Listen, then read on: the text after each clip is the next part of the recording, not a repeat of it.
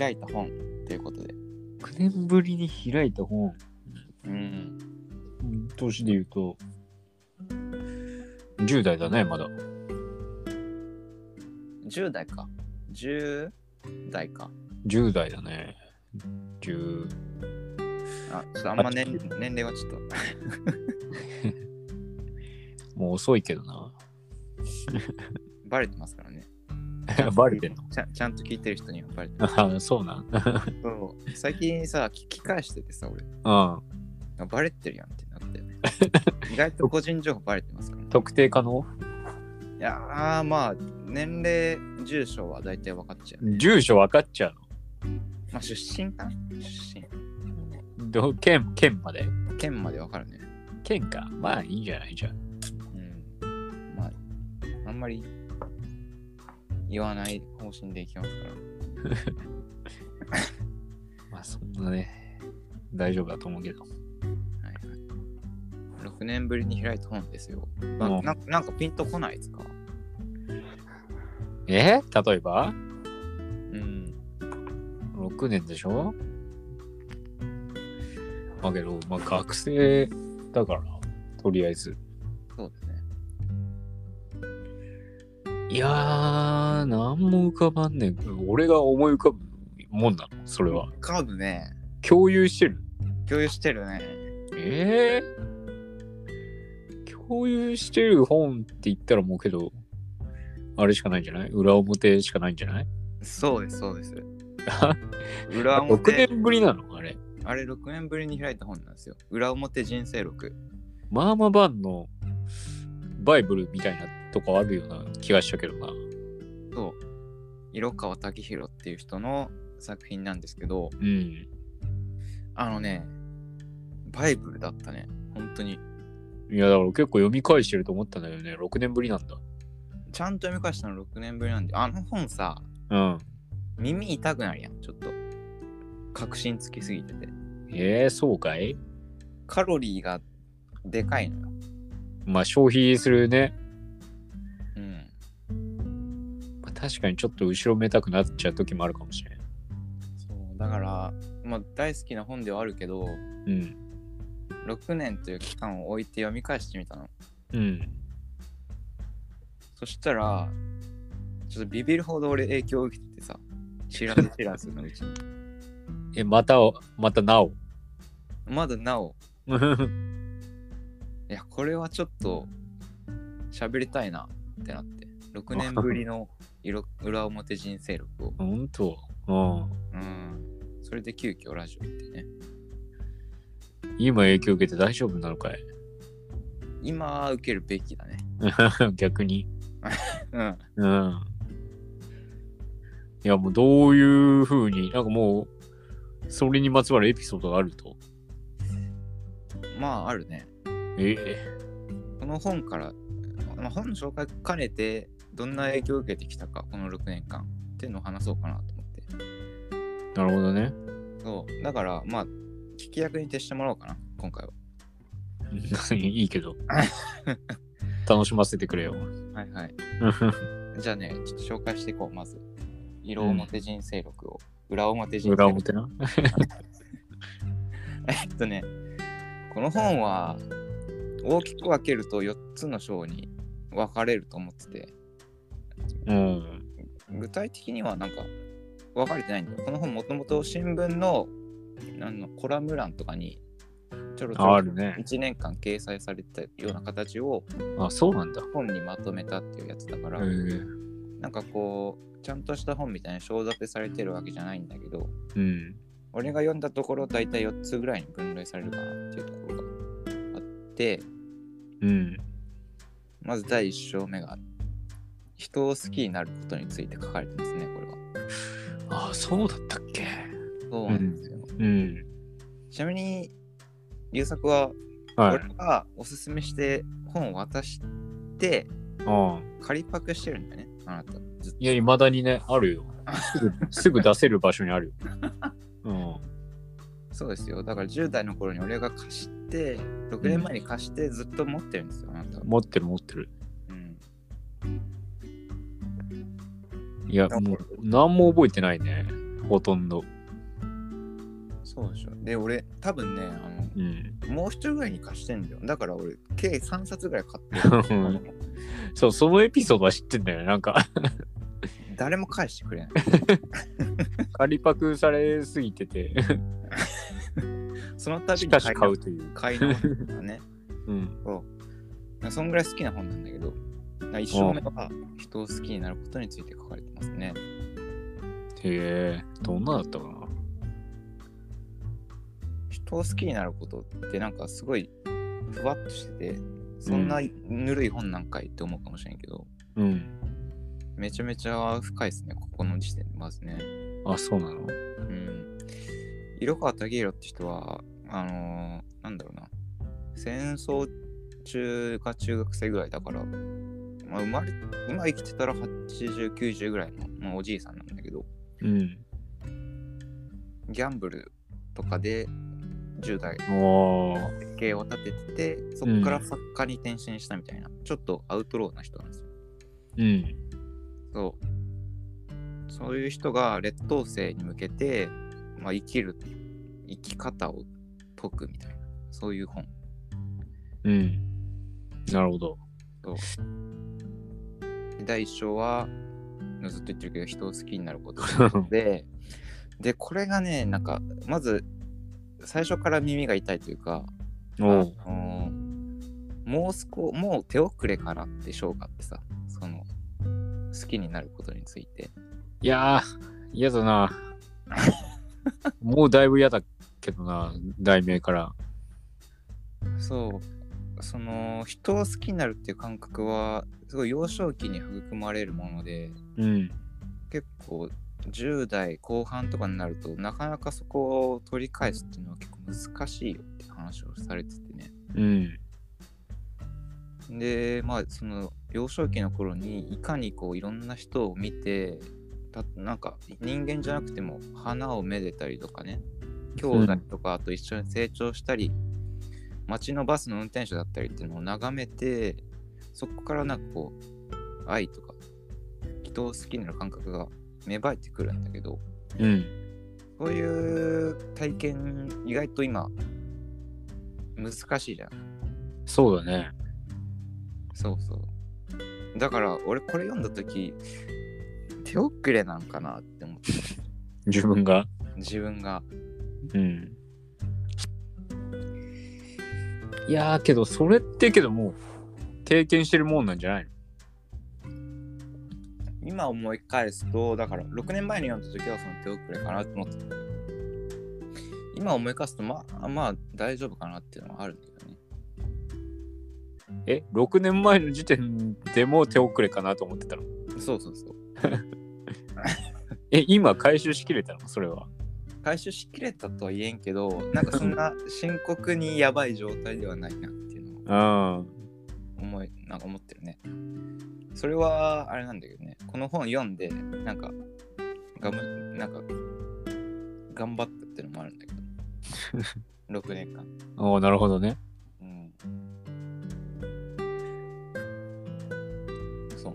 けど特になんかやれみたいなことはあったかな、それって。あ、そこはね、いい質問ですね、うん、池上彰やんこれそうっすよ、うん、マリファナ界の回収してますからね。ああ、そうなの。そういうくだりあったんですけどね全然覚えてないな言いがちなんだな、きっといや、だからそうなんですよね。その時はいい質問ですねって言えなかったんだけどね。言ってないんかい。言ってないまあちょっと聞き返してほしいわそう、だからここから頑張ってね、うん、人を好きになるってどういうことなんだろうと考えたけどね。うん。どうですか、そこら辺ってでもなんか影響を受けたりとかしてます、この本読んで。いやいや、もう全く覚えてないよ俺は何、なんかそのさっきのさ、その、うん、兄弟とかと成長していくみたいな、花をめでたりみたいな。はいはい、そこで何、人を好きになるか、何を育んでんの、それは。なんか関心を持つってことじゃんじゃない？人に、人を好きになるってことは人に関心を持つことっていうこと？そうそう、大きく言ったらね。それで言うと影響を受けてるのか、なんか結構この本読んで思ったのは、うん、あ、俺やってるわっていうのをもうすでに思ってたから、まあ、意外とけど今の話聞いても結構日々心がけてたわけじゃないけどやってることだなとは思ったよ。そのやってるわっていうのが本当かよって俺はずっと思ってんだけどね、なんかやっぱ人に関心を持つっていうのはね結構ずっとやってるなと思うけどな、うん、あ、うん、まあそこはじゃあなんか手遅れかなって感覚はないね。いうことね、全くないね。これが何欠如してるとどうなるの？いや多分長い人生で見たら、うん、きつくなってくんのよ。薬みたいなもんで人に関心を持つって、うん、こうなんかそういう経験があると今の自分が苦しくてもちょっと癒されるというか。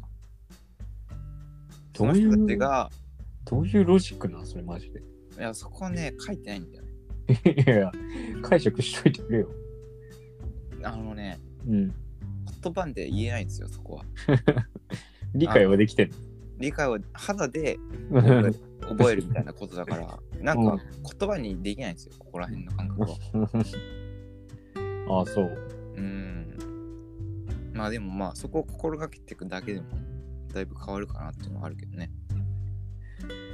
まあ確かになんか結構反省とかする、なんか自分悪いことしたなって思う時は結構そういう部分が足りてなかった時とかっていうのはあるかもしれんな。まあ、次行こうかまあここら辺が大体その人を好きになるってことが土台になりますよっていうのが簡単に言うと人生の、うん、そう、ここをなんかないがしろにすると結構こっからの話も大体なんかついていけないというか。お、そうで第2章が俺が勝手に言ってるだけど認識論初級編ですね。これはね、ああこれはもうバンが勝手にまとめて題をつけたわけね。そうそうそう、うん、2章目は認識論初級編でここで言ってるのはね、うん、色川武宏がアウトローなこの賭け場だね、麻雀とかやったりとかここら辺で身につけた人生観について語っていて、うん、でその人生観っていうのはまあ認識、人生をどう認識していくかみたいな、そういうところの初級編がまあ書かれてますね。なんかそこはなんか若干記憶あるな。そうでしょ、ここね読みやすいんよ。言いたいことがちょっと分かりやすいというか。で、ここの章で語られていることは大きく分けて3つ。うん。まず1つ目、人生、勝負時の基本的な考え方っていうのがありますね。どういうふうに人生をこう生きていくべきかみたいな心がけの話で、うん、まず全勝はありえないですね。全勝はありえないので9勝6敗程度、負けることを見越して生きていきましょうみたいなのが一つ。うんうん。でそういう姿勢になることにおいて大事なのはむしろ適当な負けを受け入れるっていう姿勢が非常に大事になります。うんうん。ここで言う適当な負けとは、うん、そこだね。うん、仕事をして人格破綻、まあ、例えばうつ病とかね、うん、あと再起不能なほど借金をしてしまうとか、うん、まあ取り返しのつかないような致命的な負けは避けつつでも全勝も狙わないっていうこの塩梅を9勝6敗っていう言葉で言ってる。なるほどね、うん、もうやってるよねやっぱ俺は。そこのバランス感覚、うん、養ってます。いやてかもうあったよね当初からもう本当ですか。てかもうそれで生きてるみたいなとこあったよねやっぱ。優勝6回？ 9勝6敗というか、11勝4敗かな。ああ。そういうバランスね。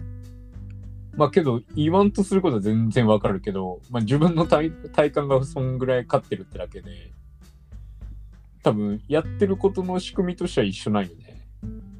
採点の仕方がちょっと違うのかもしれないね。そしたらね、何を勝ちとして何を負けとするかみたいな。まあそこがどんぶりなのによね、きっと。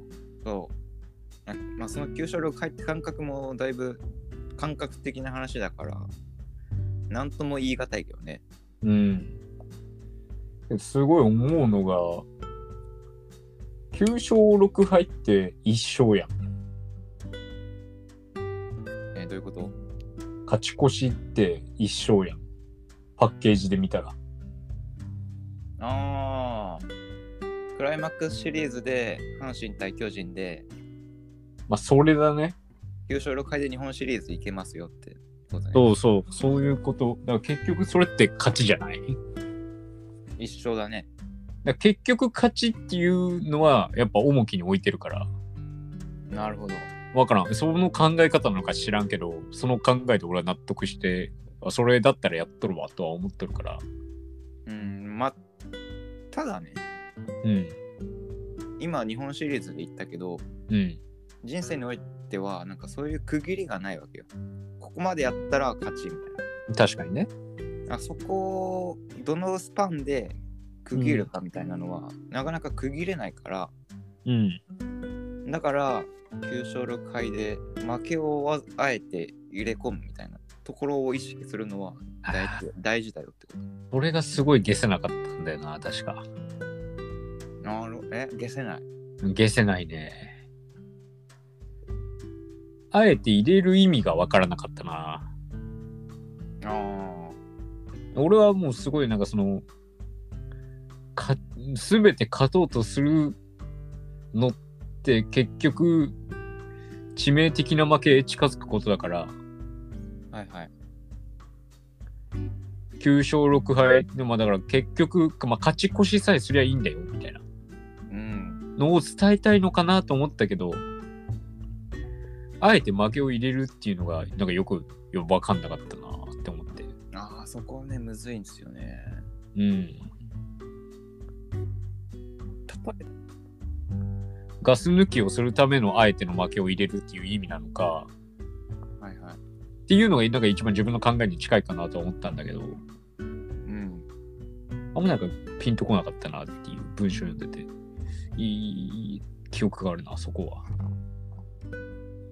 例えばで負けで数えてるのはこの人がね、うん、彼女ができないとか、おー、それを負けに入れちゃうと、なんかもう負けで感情しちゃったから、うん、なんかそんなに引きずらないというか、トラウマにしない、もう割り切りましたよっていうのが負けを入れ込むみたいな例で言ってたな。どういうことなんだろう。負けに固執して引きずらないように、負けとちゃんと認めて次に進むみたいな意味もあるかもしれない。ああ、そういうこと？うん。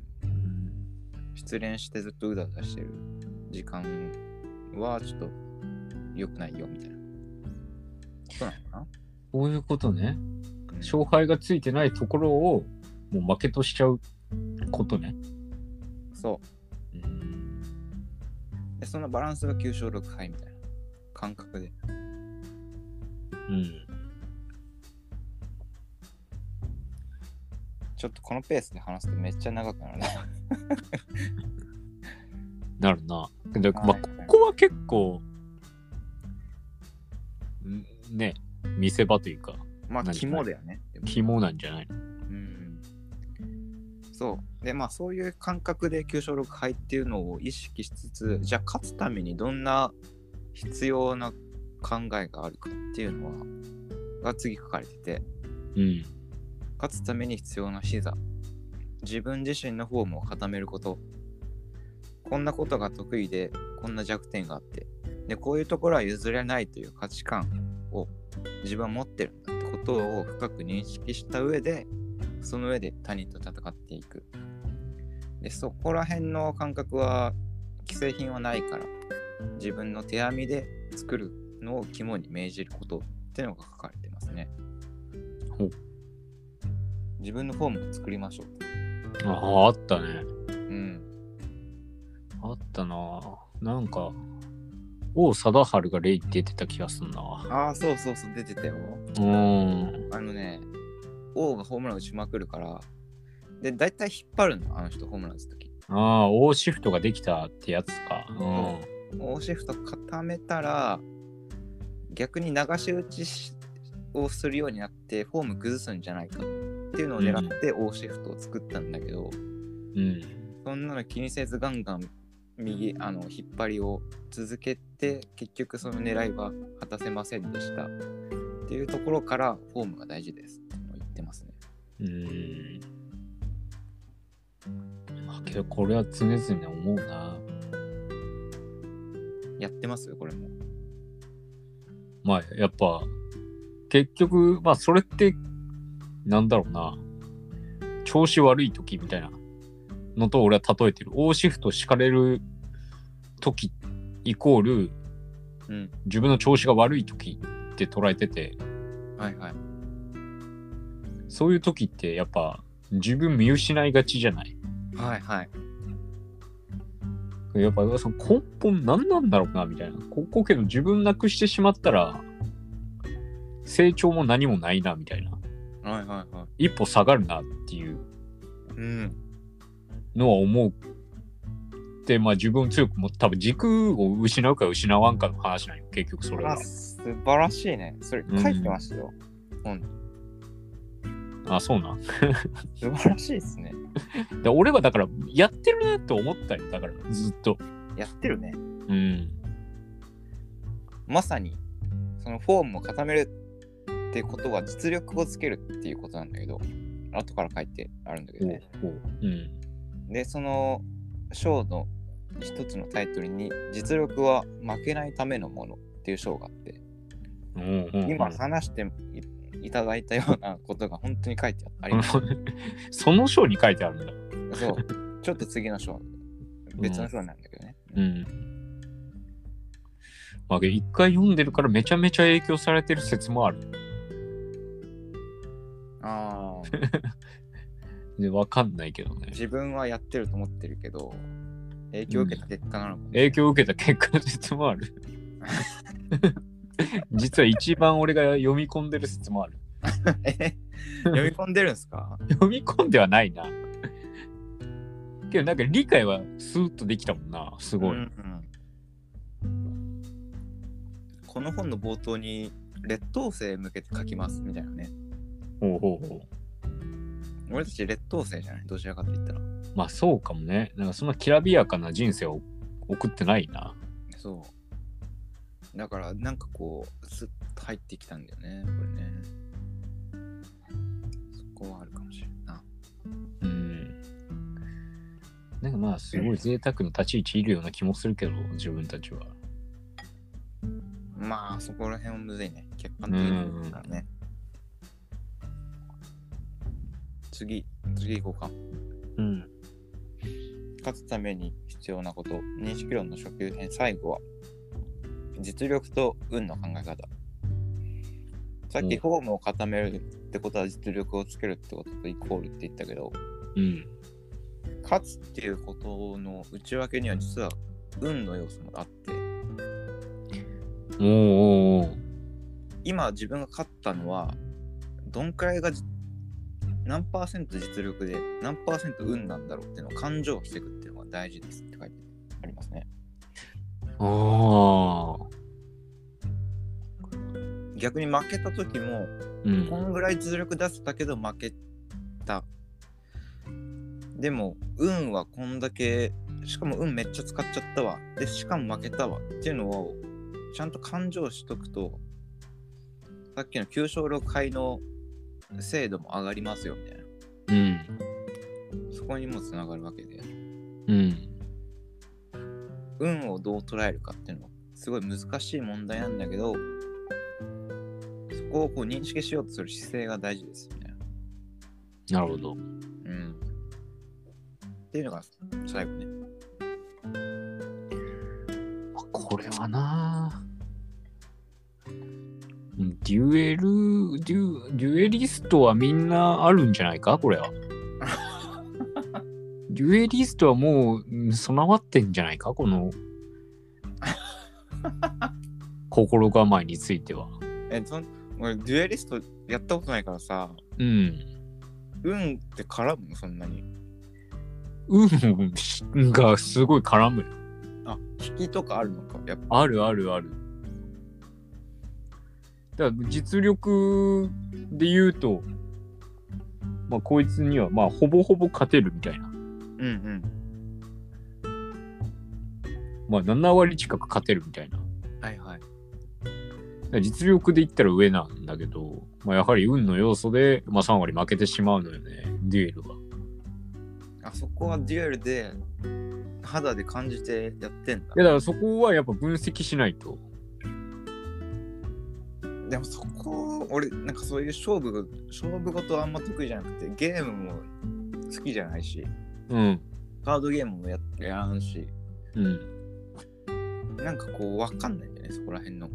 うん、だから確実にそこ何で培うのが一番いいかってやっぱデュエルだよ。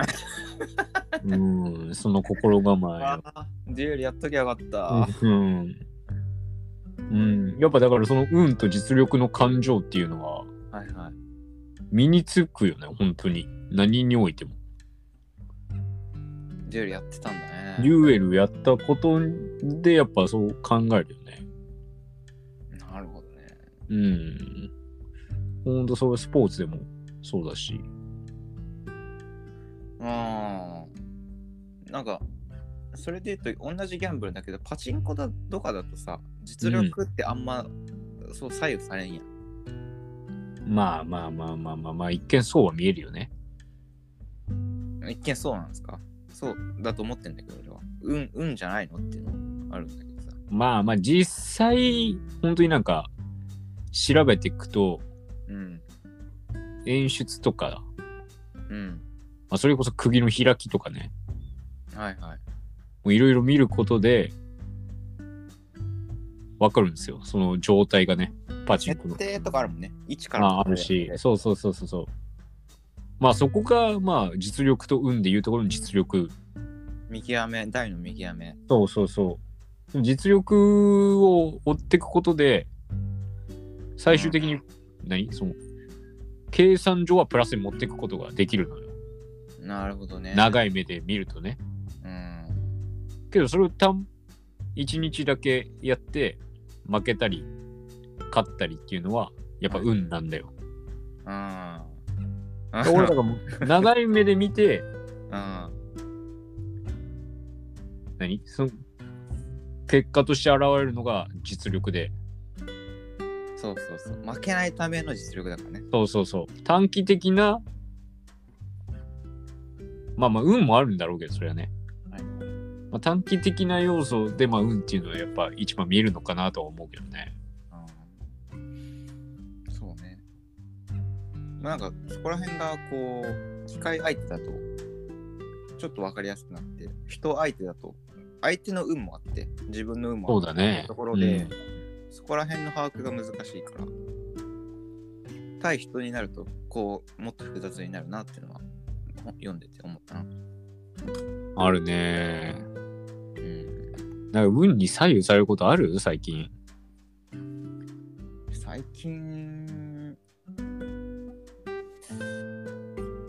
まあなんか転職活動してるんだけど俺、うん、勝負事の世界っちゃ世界じゃない、選考のまあ選考があるからね、うん、競合相手がいて、うん、あとまあ相手企業とか、なるほど、うん、あとまあエージェント使ってたりするとそのエージェントの相性とかで自分に合う人を引ける運みたいな、うん、のもあるのかなと思ってて、運だね。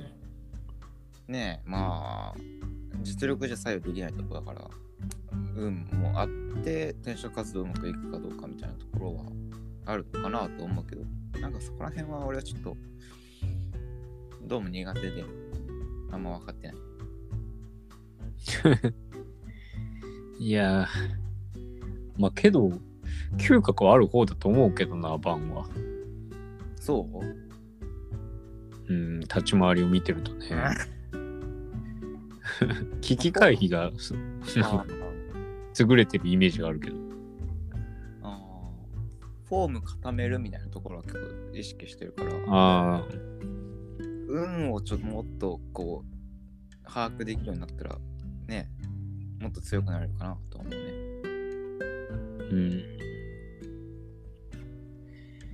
難しいな。難しいでしょ。そうだ、もう最近はもうな、それで言うと本当にフォームを崩しそうになる時期だな、やっぱ。まあ、そうだね。俺はそうかもしれないな、やっぱその大殺界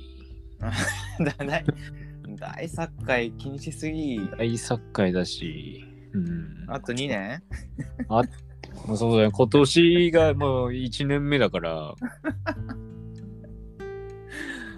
大殺界気にしとる成人20歳男性おらんからねいやいやいやいや、気になるて俺は抜けたけどねえ、なんかもうすごいけど、なんかもうそう思っちゃうもんね、なんか毎回何かにつけて。まあ運で考えるとそこら辺はなんか意識しちゃうね。まあ、逆にそこではけれるからいいけどな。第3回のせいにできるからね。そうそう、まあね。次行きましょうか。第3章、人間関係について語ってますね、ここは。色川武宏はアウトローの社会から足を洗い、編集関係の、本の会社に入社して転々としだします。で、そういった時に感じた人間関係の勘どころとか、そこら辺の認識について書かれてますね。で、ここで言う良好な人間関係を築く方法とはっていうところで、分かりやすい例えを普通出してくれてて、人間関係を簡単に捉えるには無人島に人間が2人いる場面を想像するといいです。1人で暮らしていた時にはその無人島の全てのものが自分のものにはなるんだけど、でも1人でできることって限界があるから、その無人島で取れることにもちょっと一人だと限りがありますよってところで、もう一人人間が無人島に流れ着いたと考えてみましょう。そうした時に、例えば自分は木登りが苦手で、今まで木の実を取ることができなかったんだけど、そのもう一人が来てくれたおかげで木の実を取ってくれるようになりました。これがちょっと嬉しいところなんだけど、だけどその代わりにやっぱり自分も今まで独り占めしてた魚釣りで釣った魚をね、その相手に分けてあげないとダメですよっていうところで、やっぱ人間関係は輸出と輸入、貿易の関係に捉えると分かりやすいですってところで、一人だけが完全に得するような状況はない、お互いがウィンウィンの関係になれるような貿易関係を結ぶことが大事ですよっていうのがこう書かれてますね。一般社会に出たらそういうところをこう考えるようになったっていうのを言ってますね。ギャンブルの世界だと勝ち負けがはっきりするからさ、こう独り占めできるようなところがあったんだけど、実際普通の社会に出てみるとそういうところを意識する必要があったなっていうところで、例え話で無人島の話をしてくれてるっていう感じですね。これに関してはもうすごいわかるよね、やっぱ。わかる？俺はね、わかるよ。まあこれはそりゃそうですよってなってさ、思ったなぁ。まあけど確かにそう、人間関係確かに一緒だな。ただ周り見てみるとこれできてる人あんまいないっていうか意外と難しいなと思います。そうかもしれない。自分これできますよっていうのもちゃんと自分のこと分かってないと言えないし、うん、これ苦手だからやってくれないっていうのもなんかお願いするのが例えば俺だとお願いするの苦手だからさ、うん、なんかこうお互いがウィンウィンとなるというよりは一人で抱え込んでしまって結局迷惑かけるみたいな場面も多いから。なるほどね。そう考えるとこう意識して会社生活を送っていけたらなんかもっと円滑な人間関係築けたんかなと読んで思ったね。ああ、うん。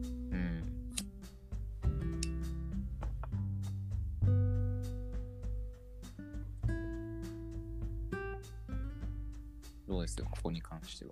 ここに関してはまあ別に特にまあやっぱ作者からしたら新鮮だったのかなと思っちゃったけど、意外とけどこういうのこの無人島の例えをさ、うん、まあ作者は社会に出て知ったわけやん。はいはい。俺らもそうってか俺もそう言って、うん、けどなんかこうそれが身についてみるとさ、うん、周りのやつってすでに身についてたなって思うことない？ああ、だからすごいなと思ったもんなその時。思ったそれ。めちゃめちゃ思ったね。社会出てから身につけようってなったらめちゃめちゃ苦労せんこの感覚って。まあ最初はわけがわからんかったけどね。例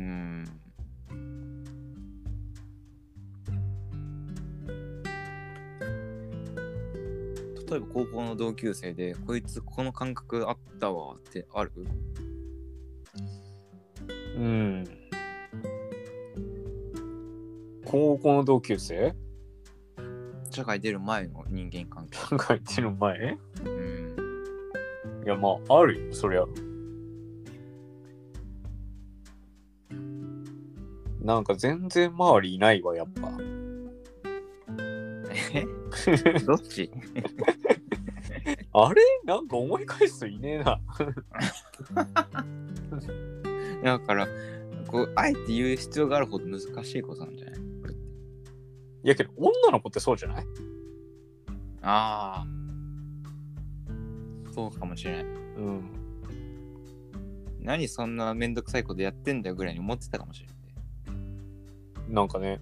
うん。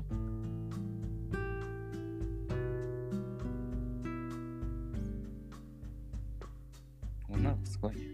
女の子すごいな。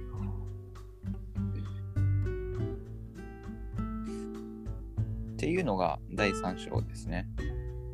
はい。で最後。あ、最後から2番目。うん。認識論応用編ですね。こっちは。うん。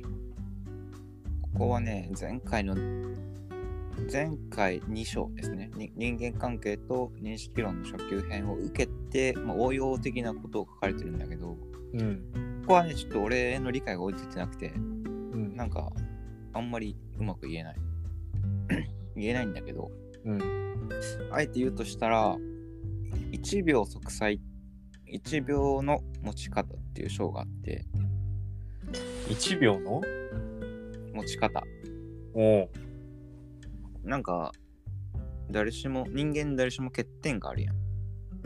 まあね。こうなんだろうな、いかにチャーミングにジメジメせずに周りに伝えれる武器に逆にしてしまいましょうみたいな話。すごい難しいんだよ。欠点をね。おう、どうやってすんの？ここは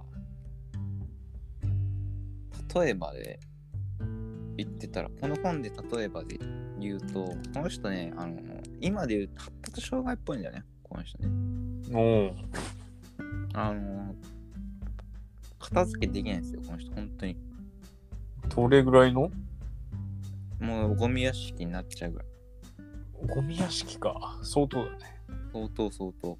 片付けできないんだけど。だからなんかこうで締め切り守るとかそういうことも苦手で、うん、そこをこうチャーミングに表現するっていう考えたときに、なんだろうな、もうそこをこう大っぴらに言っちゃうというか、俺はこういう人間なんでってあえてこう大きく言っちゃうことで、こうなんか許してくれる人が周りにできるみたいなね、うん、許してもらうために自分の弱みをこう吐き出してちょっとまあこいつしょうがねえなって思ってもらうみたいな、そんな感じかな。書かれてたの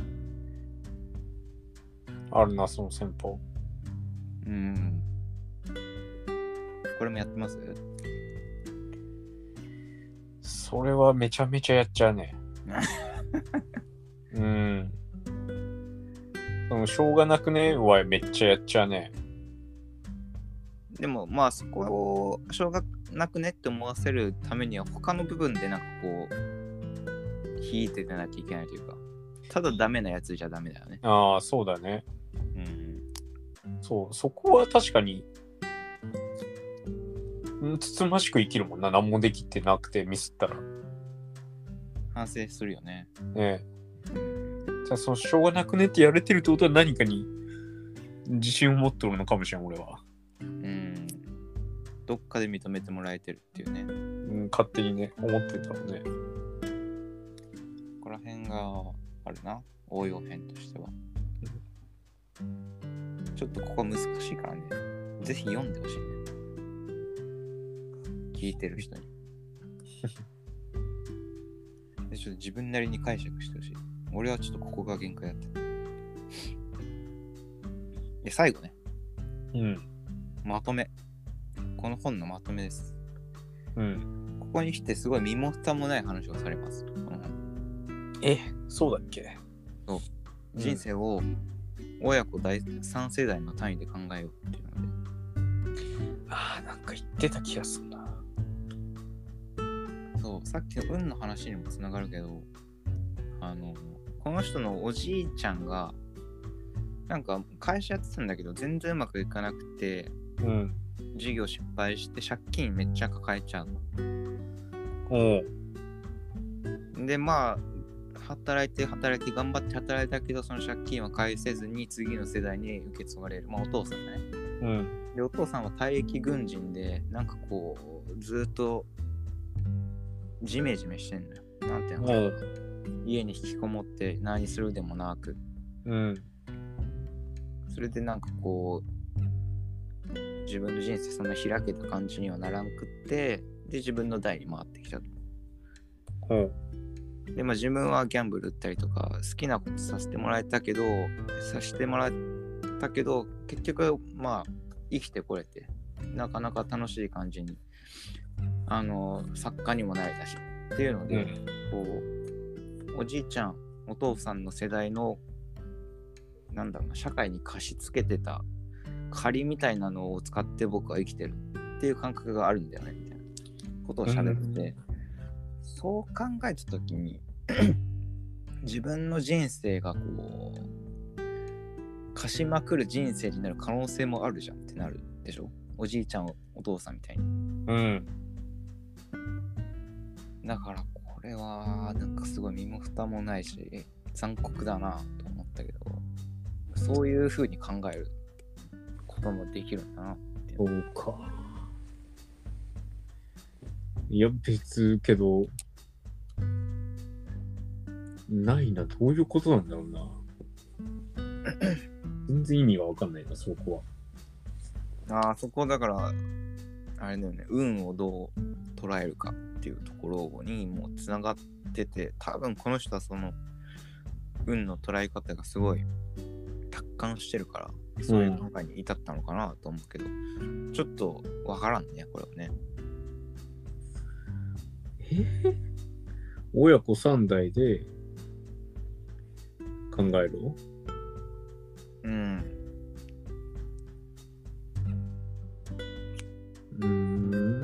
それでなんでそうなんだ。この今の話はね、あれなんだよ。お母様方へっていう章で書かれてて、この話はなんだろうな。このコラム自体が小学生とか中学生を持つお母さんに結構好評で読まれてたらしくて。あ、そうなんだ。そう。だからお母さんはそこら辺のなんか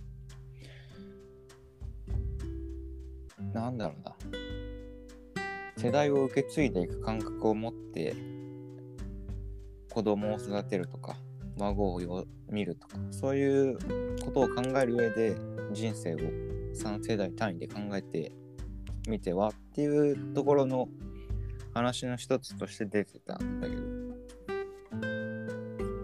もう、むずいな。ここむずいっすね。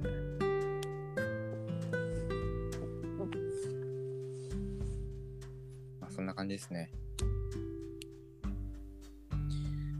なんか確かに久々思い出したな。なんか聞いたら思い出した、そんなんだったなって。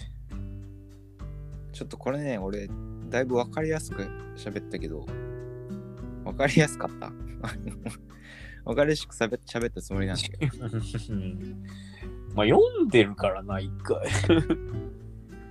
あ、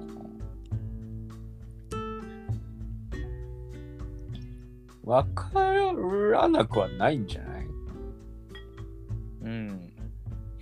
まあね、読んでほしいね。だからね。こんな読んでる人ばっかりだったら嫌だけどな。なんで？いや、嫌でしょ。いや。勝ちづらくなるね。勝ちづらくならないなるような気がするけどな。うん。まあ。だから俺は仲いい人だけにこの本を紹介してて。うん。大学生の頃に、今東京に住んでるあいつにはこの本は紹介してないね。いや、仲いいんじゃねえのかよ。あ、仲いいけど、ちょっとな。まあ。まあ、理解もできないでしょう。まあね、わからんね、それはね。じゃあ最後にね、俺が受けた影響と好きな部分をちょっと紹介して終わろうかな。ほう。ちょっと俺この本を6年前に読んでさ、良くも悪くもめっちゃ影響を受けてて。俺ね、社会人2年目ぐらいの時、結構仕事がきつくて、この状況をこう届いてたんだけど、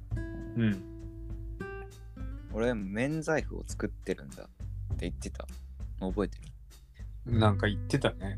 言ってたよね。これ多分この本のせいだなっていうのを悪い方に捉えてちなみに免罪符はどういう理屈だったっけ？だから負けを入れ込むっていうところにこうなんか拡大解釈しちゃって、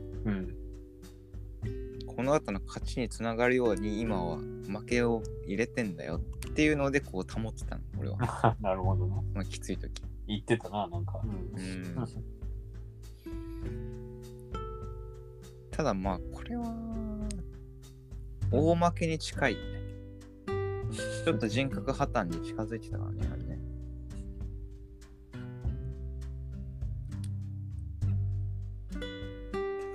でそこら辺の塩梅を間違えると結構きつい本になるなっていうのは思ってて、ちゃんと読まないと変な影響を受けちゃうなっていうのは思ったから注意してくださいっていう話まあどの本でも言えるなあ、そうかもしれないね。最後に好きな部分さ、最初に人を好きになるっていうのを言っとったけど、好きになるっていう感覚をこうすごい緻密に見ていくとどういうことがあるかっていうところで、愛するということの裏記事は何々だね、もちろんそれだけではなくてなんとかとかなんとかとかそういう裏記事でバランスが取れる場合もあるっていうので、なんだと思う裏記事、裏記事、うん、何裏記事がなんかあんまピンときてないんだけど、なんか好きの反対は無関心とかいう、それとは違くて、裏記事ってのはこうなんだろうな、いいように表現したら愛するってことだけど、悪いように表現したら愛するっていうのはこういうことだよねみたいな。ああ、そういうこと？うん。じゃあ悪い動詞が入るの？悪い動詞が入る。愛するってことはめんどくさがるってことだよね。ああ、違います。わかんねえよ。愛するということの裏記事が軽視だね。軽く見る。結びつかんぞ。ああ、軽く見ると愛せるよ。親近感があるよ。軽く見るってことは。なるほど。そこが混ざってるよってことなの。愛っていうのは。うん。それだけじゃなくて憎悪とか嫉妬とかそういうバランスもあるよっていうの、愛一つ見ても軽視だったり憎悪とか嫉妬とかが実は含まれてるんだよっていうのをこの短い文章の中で書かれてて、あ、それはいいねと思ってこれが好きだね俺はね。愛する、ことを軽視すること、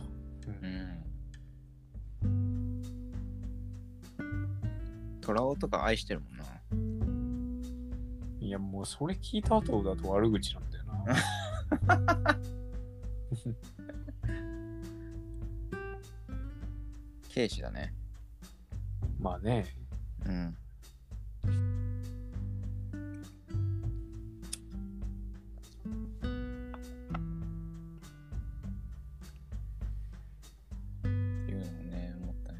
まあ確かそう考えるとこう軽視できる人間がいないもんな。なかなか今から出会うってなかなかできないよね。ああ、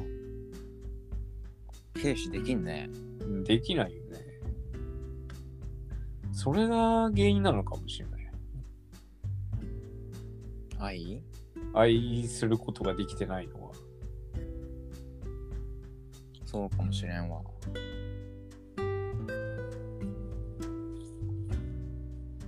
恋愛で考えてるってことだよね、それね。まあね。まあけど友達でもそうだよね。もうだってできないでしょ、友達。できない。軽視できないもん。ねえ、できないよね。この年になるとやっぱ。あの人懐っこさが良かったのかな、やっぱ。何も知らずに。何も考えずに。軽視し放題だからね、あれ。ねえ。ちょっとこのラジオ出てほしいな。誰いや年末でちょっとやろうどういう触れ込みで呼びゃいいんだよ軽視してるあいつですって呼びゃいい。いや初めて聞いたら嫌な気分しかできないこの過程を知ってたらまあ嬉しいかもしれないけどさだから愛するということの裏記事は軽視だね。トラオです。いや呼び込む。理解できないから。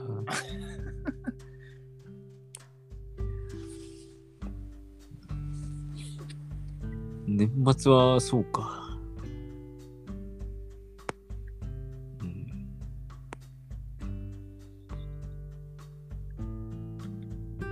どうでした？6年ぶりに。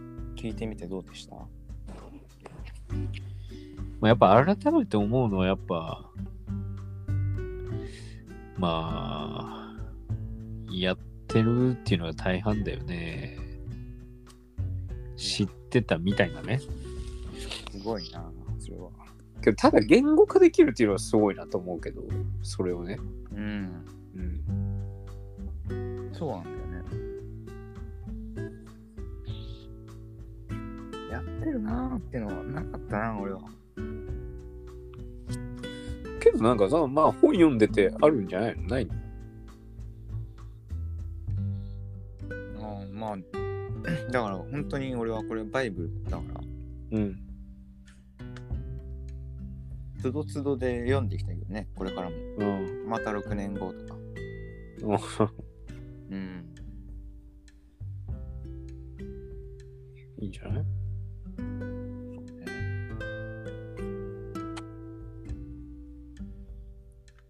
こんなとこでしたね。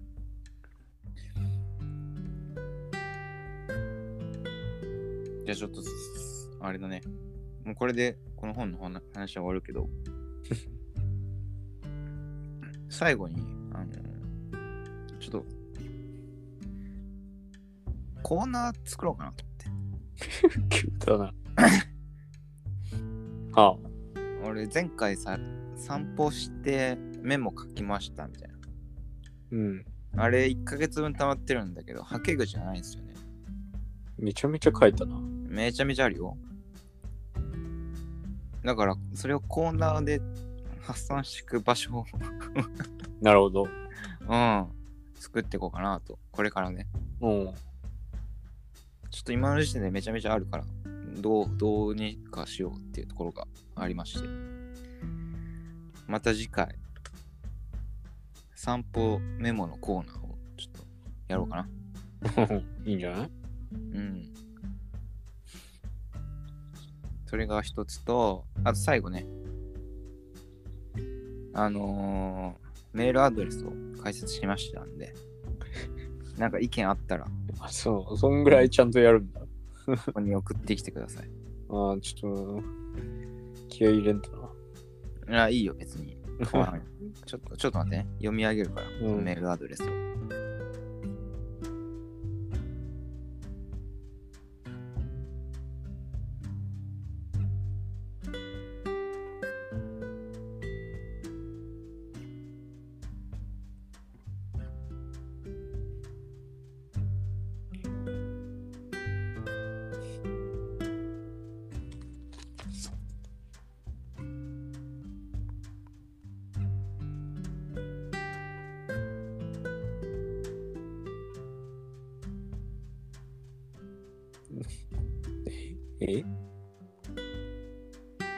全然聞こえてないけどどうした？